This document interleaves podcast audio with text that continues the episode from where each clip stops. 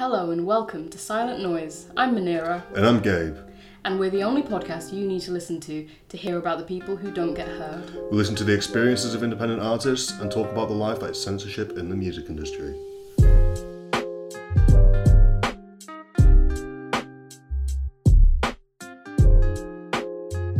So, in today's episode, we're basically going to be looking at the effects of COVID on the music industry, how it affected musicians in and out and up, so up and coming.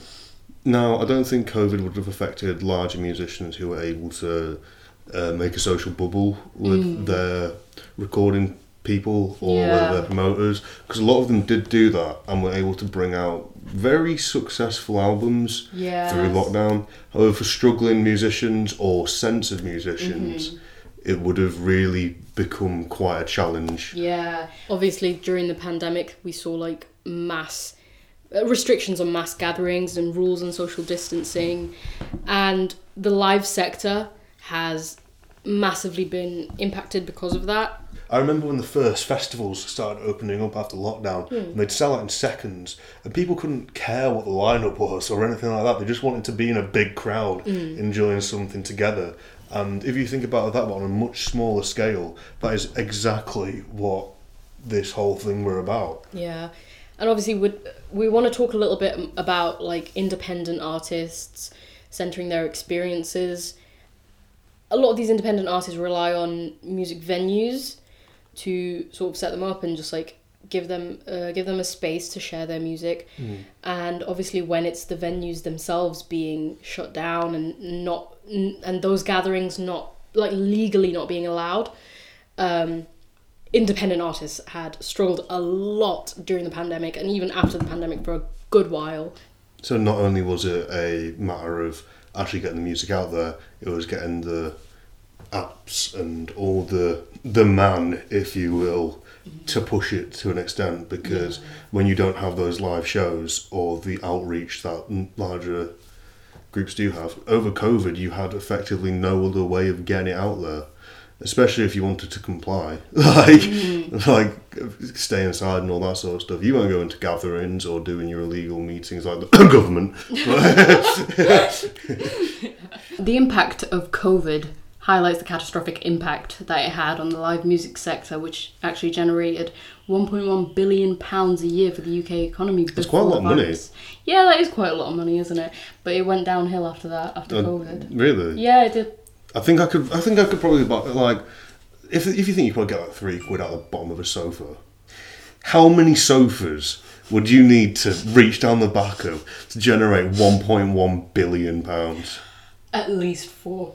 You know, it had a big impact on the revenue Yeah. for venues, for multiple I mean, when you have no one in your venue, it's hard to turn over profit. Yeah. And I suppose the government did help them in regards with some sort of like package to help towards businesses. However, that wasn't until really late on during the pandemic that they actually Mm-hmm. Yeah. got round to that. And even then, it was a pitiful amount. Like it was actually like nothing. I think it was only like five hundred mil or something like that to a biz to a to like a uh, thing that ranges between a billion to Mm. only get half of your revenue Yeah. when you I suppose you're not spending money on alcohol to sell to people Mm-hmm. Exactly. or rigs or Yeah. people's well you still have to pay people's wages because they all got furloughed didn't they Yeah. but you still like it's really really messed with the whole system It really did, and it uh, affected a massive range of people. Obviously, not just the venues, but also just artists who are just looking to find a find a place to share their music and just to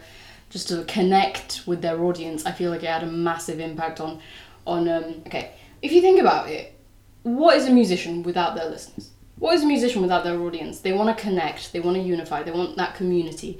So obviously, getting rid of that entire live music factor was getting rid of that connection, exactly and that's very sad it's very needed as well mm-hmm. for a musician to be able to to grow. to grow. Mm-hmm. Like, n- don't get me wrong, fame to a lot of people isn't everything. Yeah. However, to the musicians that we're talking about specifically, it's not about the fame aspect. It's about getting your opinion voiced Mm-hmm. and getting it to people who you want to not influence, but you want to get a collective of people who share similar ideas and opinions and Yeah. stuff like that. And to not have the ability to do that, you're dramatically almost crushing the ability to produce these fans or the people that will show up to these demonstrations or show up to the mm-hmm. protests or even like just show up to a little 50 person gig. Yeah. How do you feel like people can sort of get back from that?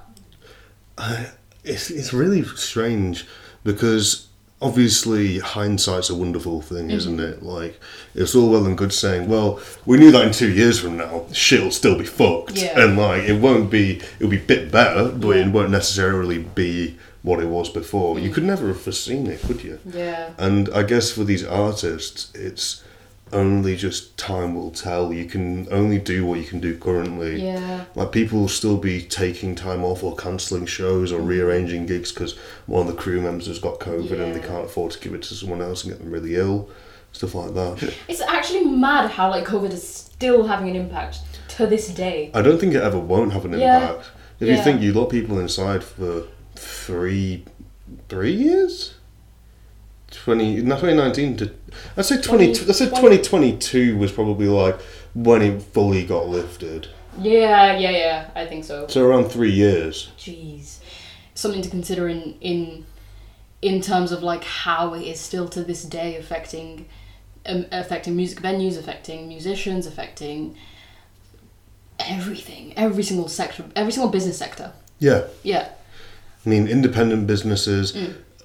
Basically, how how I sort of see it is you have these musicians that are like the Sainsbury's, the Tesco's, the Yeah. Aldi's of musicians. Like imagine like Ed Sheeran uh, or Coldplay and stuff like that. They're never they're, they're still gonna be used Yeah. because they're like fucking massive. Yeah, They're exactly. Like, you, you can't like realistically, as much as we want to fathom a world without Chris Martin from Coldplay. He's still going to be there. Yeah, it's like you can boycott Waitrose all you want, but people are still going to shop go there. However, if you have like an independent sewing shop or an Mm-hmm. artisanal bakery on your street, if they might not survive COVID, but imagine that as a musician who Yeah. didn't really get many people in beforehand, they're going to close down shop too. it's slowed down. It's significantly slowed down the time frame of how long it can take for for a a- an artist just starting their musical journey to then gaining some sort of audience and gaining some sort of success. It's massively slowed that down, and I feel like the people who just started like just realized their musical ability in as soon as COVID started mm-hmm. have just been like have had a harder time getting to where they want to be. in regards to the censorship aspect of it, though, Yeah. COVID's given people a lot more to think about. Yeah. and it's now not only like right wrong. You've got everyone else has got a different opinion on how covid should have been managed what they would have done how it would have all been all right if they got it sorted. And i think that before then that wasn't even debate. Like how would you been like yeah i'm gonna sing about this global pandemic that's not happened? You've got all these people that suddenly censorship isn't just about race or sexuality or uh, like what political side you lean on. You've got the literally just mundane tasks about how you would have people like been locked inside and how their mental health suffered Yeah, and stuff yeah. like that, and that sort of thing. You wouldn't really have had before, but it's a sh- it's a shared like Yeah. thing that hasn't really It's ever been. interconnected. Everything's all Exactly. interconnected. Like uh, COVID has affected censorship. Censorship. I'd, I'd say I'd say censorship. Does Censorship, yeah, censorship was very much affected by COVID because it couldn't Yeah. go out. Definitely. Yeah. and yeah. then COVID has affected censorship because it brings it brings a new way to narrow down an audience. Because Yeah. what what censorship is doing effectively is narrowing down an audience to your beliefs. yeah. so we're now going to speak to Philip Inman, who is the head editor for The Guardian regarding the financial aspect. And he will hopefully enlighten us a bit more on uh, the music industry post COVID, during COVID, and also what it might be like going forward.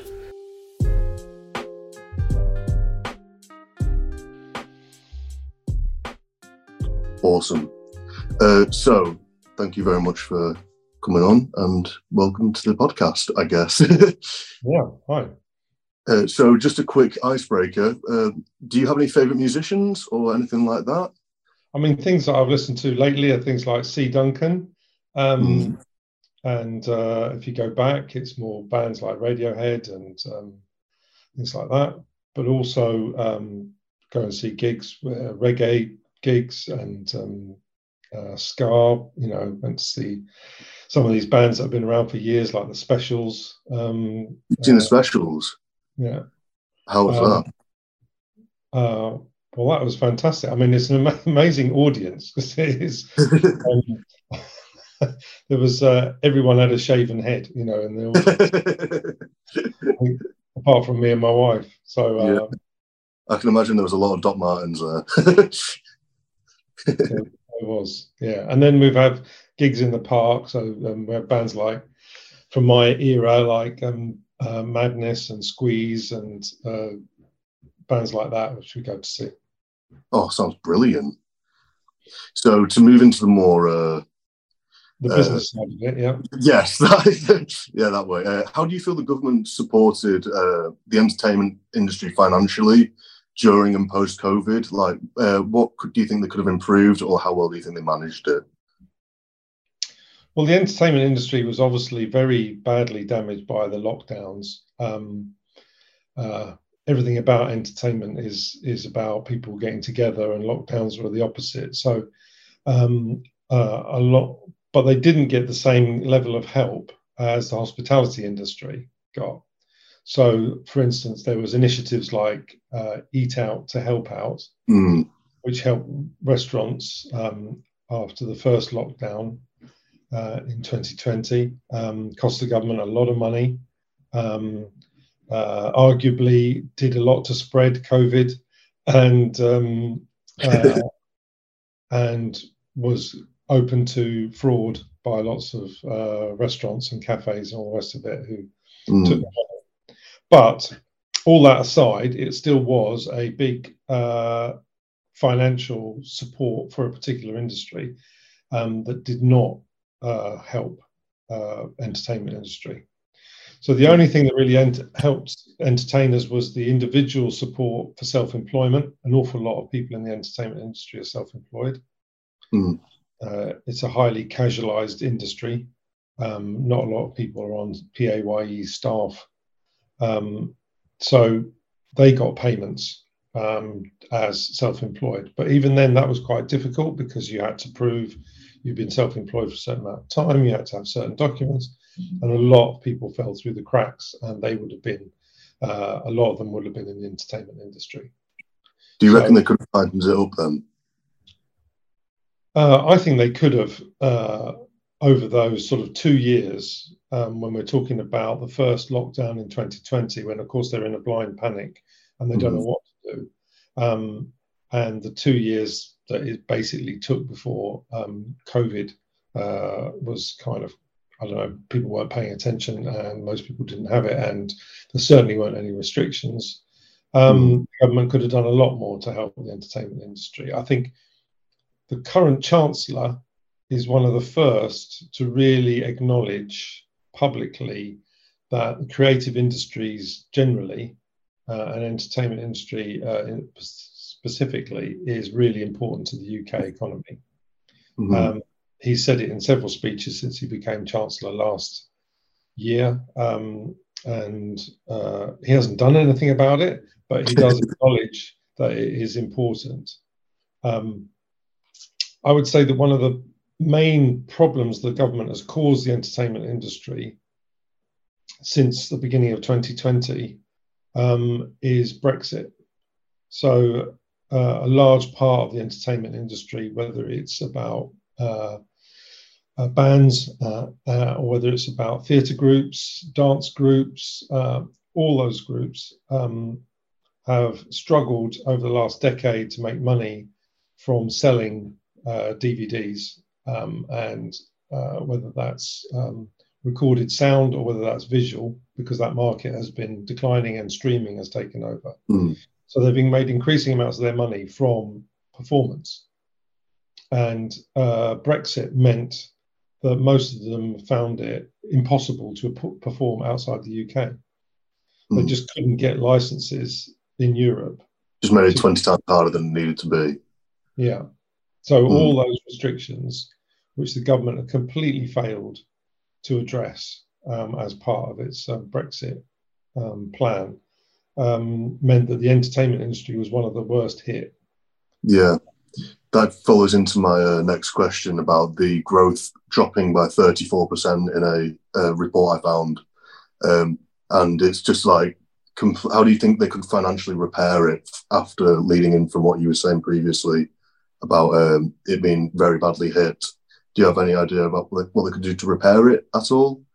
Or is it too far gone? One of the problems, one, one of the issues, uh, obviously, for the entertainment industry is um, performance spaces. Um, and with rising um, taxes, with higher energy bills, um, and uh, higher wages because of inflation, not not that those wages have kept pace with inflation, but but they have obviously gone up. Yeah. Um, and they, and that's to try and compensate for inflation. That has all added to the costs of performance spaces. Um, and uh, the government has done nothing to help. What they could do um, is support local authorities. So all those um, spaces tend to be helped by uh, one agency or another from the government, and mostly that is through local government. And they they could have done much more to help local government help performance spaces um, get through this very difficult time um, and stay open you know, because a lot of them have closed, um, and the local authority could do more to help step in, help them mm. refurbish it, or write off their debts, or whatever it needs to be to get the place up and running again. So it's a performance space, and that's for all forms of entertainment. It do, so it's more the local side of it rather than a general consensus you feel could be the thing to push it to improving. Well, you can have a national plan but then it's who's going to deliver it. So the Got government can say we want to support all uh, entertainment spaces and, and, the entertainment industry, um, particularly at its grassroots. Um, uh, so we could give the Arts Council more money to support um, those groups. Mm. The Arts Council uh, has been cut over the last 10 years. Um, we could give local authorities to support those groups but they've done neither. If anything, the money has gone distinctly in the other direction. It's all been about cuts. Mm.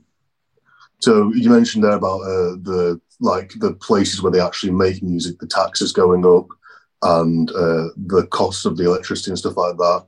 Um, do you think that the trend of these, uh, the trend of these like larger uh, like venues like the Leadmill in Sheffield or these iconic venues going like going financially bust or uh, shutting down due to the increase in the uh, bills or the rent or landlords. Do you reckon that trend is going to carry on? Unfortunately, yes. I think the government wants to um, always, when there's been a disaster, a financial disaster, um, or a health disaster, as we've just now had, is they want to just basically draw a red line under it and move on. And all the people who were damaged are left behind to fix themselves. Mm. Um, it's very much a Conservative Party way of behaving. So, for instance, uh, if you go back to the early, uh, the mid 1980s, uh, the Conservatives decided they could no longer afford to have uh, a steel industry and a mining industry that was close on a million people um, were employed in those two industries combined. Um, they almost shut both of them down. I mean, there's a rump of steel left, but nearly all all the mines have gone. Mm. So, um, so what do you do with those people? They just abandoned them. They didn't mm. try and retrain them. They didn't do anything to help those communities. Um, they just left them to survive as best they could. And some have managed to turn their situation around, and some haven't. Um, but it's basically they've been left to their own devices to do that. Similarly, when the financial crash happened in 2008, um, people affected by that have just had to kind of fix their own finances, deal with themselves. The banks were all put back together again, um, uh, Yeah, right. and their debts were written off, uh, and they were supported. But the individuals and the businesses, they just had to cope as best they could. And there's nothing to say that they won't do that again now, because they will say that they don't have the money to go back and repair the damage caused by COVID, the Ukraine war, um, the inflation that followed. Everyone who's disproportionately affected by that, they just got to get on with it. Suck it up. They've got to suck it up exactly, and and if they can make a, a, a if they can find a way to get back to doing what they were doing, great. If they can't, so be it. Yeah. That leads into uh, my final question, which is involving your book that you wrote about the financial crash. Uh-huh. And I'm wondering if you can draw any similarities at all between like the uh, the points that you made in your book and the post-COVID industry that uh, we've been talking about, if that's okay. I mean, it relates to what I've just said, which is that every time we have a problem, um, we kind of take a step down and write it off.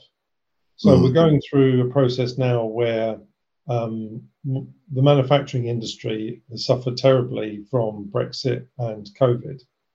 Um, and those that survive, those that have found a way to trade with other parts of the world, those that um, had enough cash in the bank to get them through, um, they're still with us. Anyone who was probably having a bit of difficulty going into COVID and Brexit found that tipped them over the edge and they've gone bust. And so the whole industry as a whole has shrunk. And the danger is that the entertainment industry um, is in the same position where the whole thing shrinks. Mm.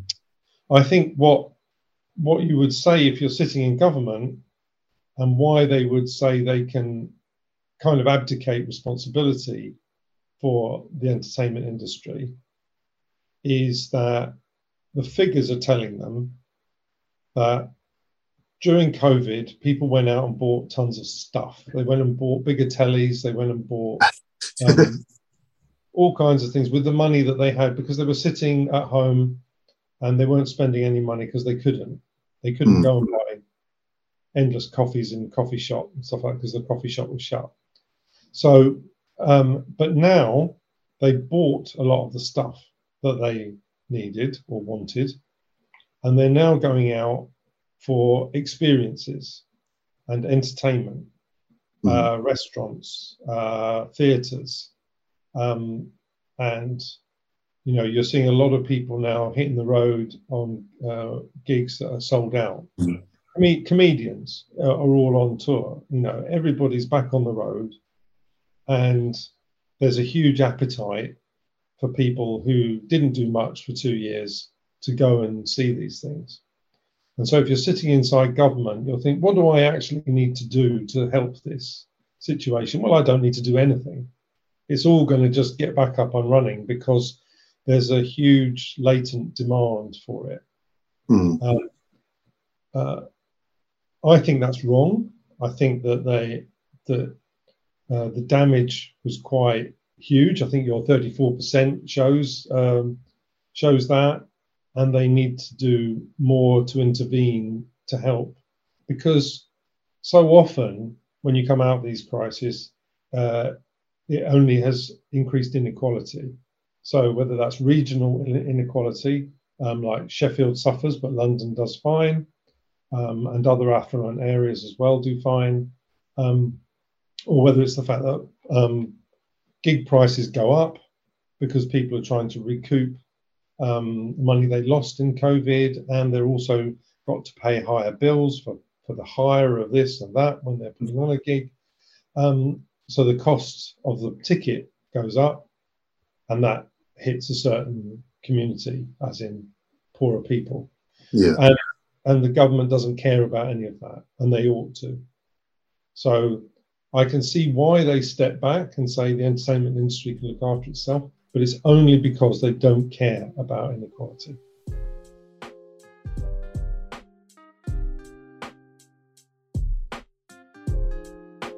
Thank you for listening to Silent Noise. We hope you enjoyed and learned a thing or two about a thing or two, and we hope you have a lovely day.